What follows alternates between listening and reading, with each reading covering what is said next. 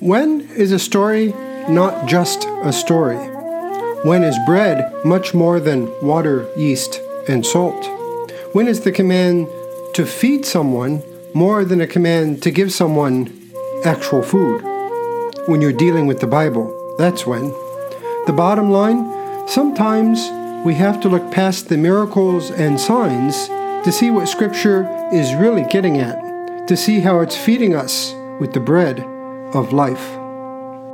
You're listening to The Way with Father Dustin Lyon, a podcast of the Ephesus School Network.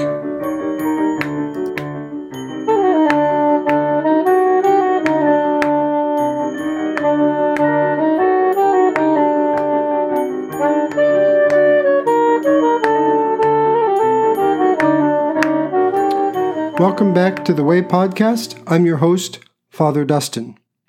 These past few weeks, we've been looking at the law and its relationship to Christians.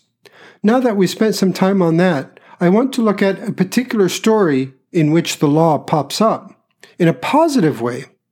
We often miss this one.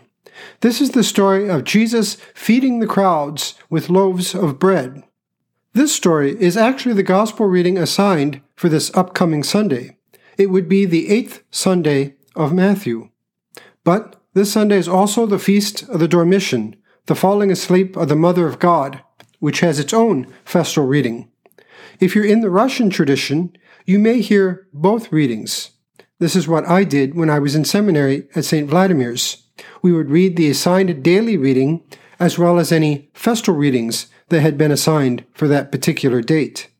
However, in the Byzantine tradition, including the churches in the Greek Archdiocese, the tradition is to only read the festal readings. This means that the daily readings get usurped. Nonetheless, today on this podcast, we're going to take a look at the daily reading, the eighth Sunday of Matthew. So, here it is.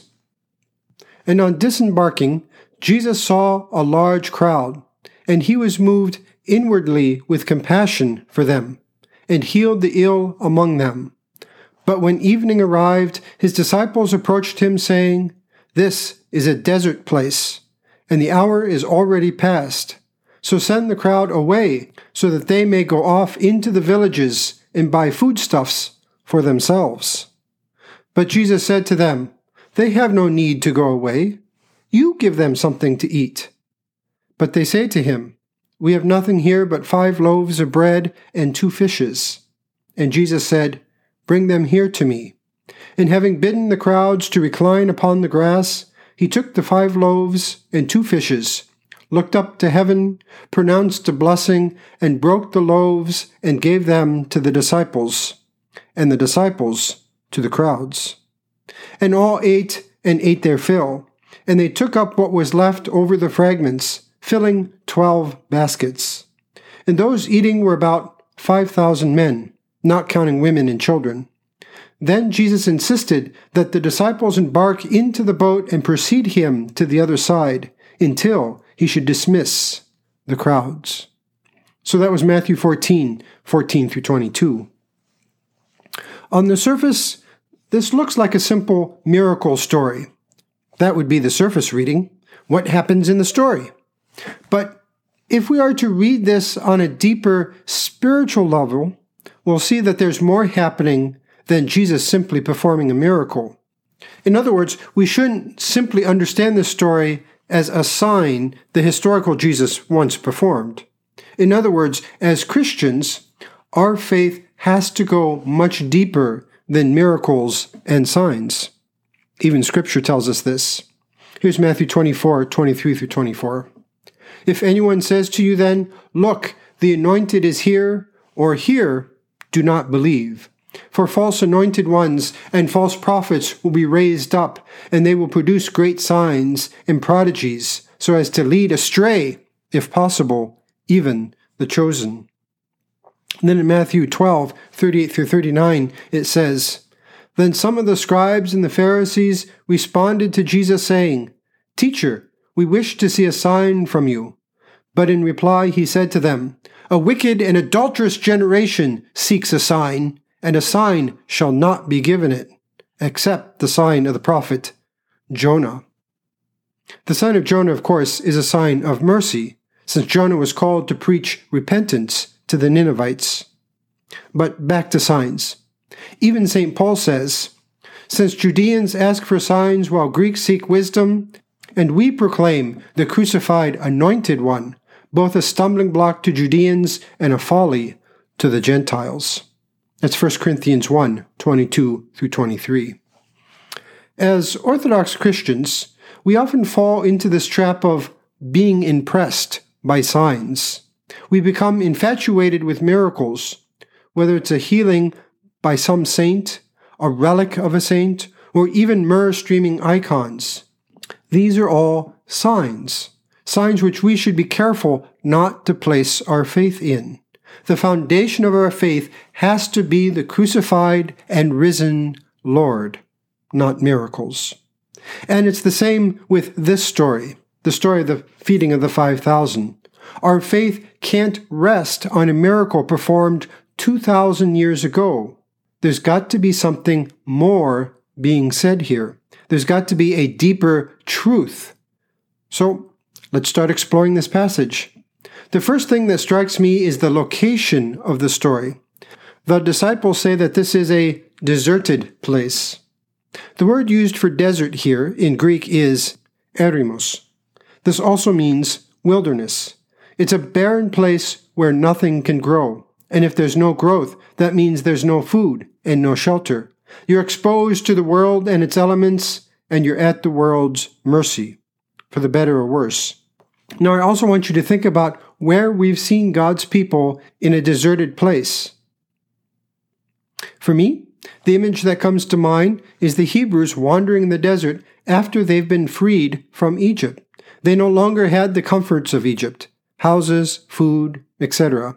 In fact, they hated being in the desert so much that they started to complain to Moses that they wanted to go back to Pharaoh in Egypt. They preferred being enslaved rather than being free in the desert. Talk about Stockholm Syndrome. What the Hebrews didn't realize was that it was better to be in the desert. It's in the desert that they met God, and it's in the desert that God cared for them. Despite their complaining, God did feed them in the desert. Quails fell from the sky, and manna was provided. The Hebrews didn't go hungry. And in fact, Scripture says that their shoes didn't even wear out, not for 40 years. The story from Matthew follows the same sort of pattern. The people are in the desert, now with Jesus. They think they're going to go hungry. They had forgotten that God can feed his people, even in a barren place where there's no resources. We do the same thing. We forget to depend on God. We too get worried about our bank accounts, our houses, our stuff. We want to go back to Egypt where there was plenty. We think that if we don't overly plan for our future, we'll starve and perhaps die. We have to remember, though, it's in the desert that we meet God. It's in the desert that we are fed, not by food given to us by a master who enslaves us, but by God who gives us living food. So, speaking of food, what does today's story say about that? Well, at first, Jesus tells the disciples to feed the people. They push back, complaining that they don't have any food to give the people. So Jesus does the work he's commissioned the disciples to do. He's the one who takes the five loaves and two fish and feeds the 5,000 men, not counting women and children, as scripture says. What's most interesting here are the numbers Matthew is very careful to say that it's five loaves. Why is that? Well, as I said, we need to dig deeper past the miracle. So five is obviously a symbolic number, but what does it represent? Well, if you've been listening these past couple of weeks, you're probably shouting, the five books of Moses. Five appears there. And I think you're absolutely right. Here in this story, it doesn't just mean bread, food that we eat to satisfy our physical hunger. Matthew is talking about a different sort of food. Bread is a metaphor. In this case, it's the food of the law, God's instruction that's given to us to eat unto life. So when Jesus asked the disciples to feed the people, he's not asking them to give people actual bread. He's asking them to teach the people, teach them God's law, his instruction, which they should know because they've been listening to him teach for some time now. They should be in a place where they've digested what Jesus has been teaching so that they can regurgitate it. They should be able to feed the people now. But instead, they hesitate. Now, I know what you're probably thinking. This sounds nice. Matthew uses bread as a metaphor for the law, but how do we know that's what he actually meant? Maybe he was just trying to tell us a miracle story. Well, in Matthew, Jesus actually tells us that he wasn't talking about bread. Here's Matthew 16, 4 through 12. And leaving them behind, Jesus departed. And the disciples, in crossing to the other side, forgot to bring along loaves of bread. And Jesus said to them, Watch and be wary of the yeast of the Pharisees and Sadducees. But they talked among themselves, saying, We did not bring along loaves of bread. But knowing this, Jesus said, Why do you talk among yourselves, you of little faith, because you have no loaves of bread? Do you not yet understand, and do you not remember the five thousand five loaves of bread, and how many baskets you took up, nor the four thousands seven loaves of bread, and how many baskets you took up. How do you not grasp that I was not speaking to you about loaves of bread? Be wary, rather, of the yeast of the Pharisees and Sadducees. Then they understood that he was telling them to be wary not of the yeast and loaves of bread, but to the teaching of the Pharisees and Sadducees. If by yeast of the Pharisees and Sadducees he means their teaching, then we know that the reference to the feeding of the 5,000 and the 4,000 with bread is also a reference to a teaching, though this time God's teaching, or the law, the five books of Moses. And unlike actual bread, the bread of the teaching cannot run out, which is why they were able to collect baskets of extra bread after everyone was fed. Here Jesus is speaking plainly, and he's telling us that the feeding of the 5,000 is not a miracle story. It's not a sign on which we should rest our faith.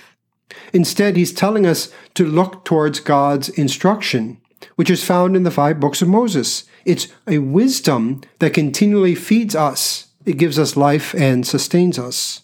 Now remember, I started by talking about the setting. We're in a deserted place or a desert place. And as I said, I think we're meant to recall the Hebrews in the desert, how they were fed with quails and manna. But the real question is, is that what they were really fed with? Was that the real food that fed them? Or is there something more going on? Well, if in the New Testament story the bread represents the law, perhaps that's what the Hebrews were also fed with in the desert. After all, it was while they were in the desert that Moses received the law. Perhaps it was the law that sustained them by feeding them with the words of life, while they were in a place where no life could grow. God, after all, is the author of life as well as the author of the law. Now, if this doesn't convince you, let's do a quick word study. As I mentioned, the word for desert in Greek is eremos. In the Septuagint, the Greek translation of the Old Testament, that word translates a Hebrew word, which is midbar. So what? You're probably thinking. Well, the word for desert in Hebrew actually means from the word. The m sound in midbar is actually the from preposition, and debar is the word for word or matter, as in a subject under consideration. Of course, what's the word? Well, it's God's law. That's the word of God. Of course, in the New Testament, that word becomes enfleshed. That's an entirely another episode. So, it's no accident that the law is given in the desert, or to think of it the other way around, it's no accident that the desert is called from the word, midbar. There's a connection. So, if in the story of the feeding of the 5,000 they are in a deserted place, a midbar, it's no surprise to learn that the bread of substance is none other than the word or law of God. I think if we're honest with ourselves, we found ourselves in the desert at one time or another. we feel isolated, removed from the world. And being in the desert is no fun. It feels like there's no life there. It feels like we'll burn up and wither away. It's no accident that the early monastics went into the desert to fight their spiritual demons. It seems like all demons live in the desert, including our own deserts. But Scripture promises us that God is in the desert with us, and He's in our desert. And because He's there, we can meet Him, and He sustains us. He gives us His instruction, which is the bread of life, even in a place as barren as the desert. Another way to think about the desert and being fed there by God is to think of Christ's death. Christ was crucified and entered into the ultimate desert death. But death could not contain him. He rose from the dead. So now, because of this, we're able to meet Christ in our own death. It's in death that we meet the author of life and we're fed the bread that only He can provide. The true bread which satisfies our true hunger. I think I'll leave you with these words from Proverbs. It speaks of wisdom, but in Proverbs, wisdom means the law. This is 4 10 through 13. Hear, my child, and accept my words, that the years of your life may be many.